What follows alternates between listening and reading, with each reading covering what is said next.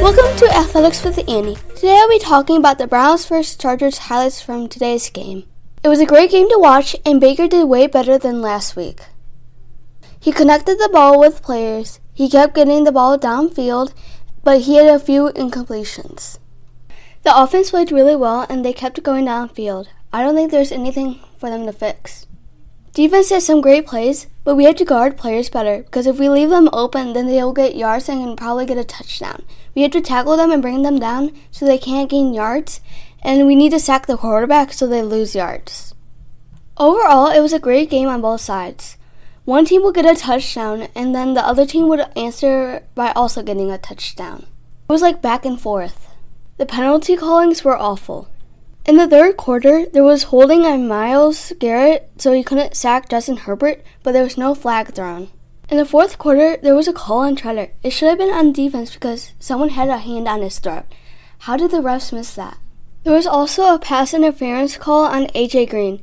It should be holding on offense because the Chargers grabbed his shirt. How did the refs miss that too? There was another no call for holding on Myles and a so called holding on defense, which ended in a Chargers touchdown.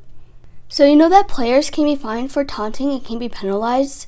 The referee who said that it was a defensive pass interference on AJ Green should be fined. It was obvious that the offensive player pulled AJ's jersey so he could catch the ball. The ref made us lose and gave the win to the Chargers. If this was on the Chargers, we would have won.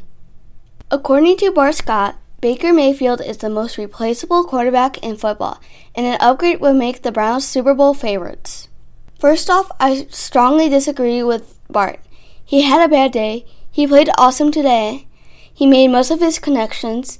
Last year, he got us to the wild card round, and why would we trade him now if we didn't do it when we were 0 16 or 1 15? He's our quarterback, win or lose. We need to support Baker when he loses and has a bad day.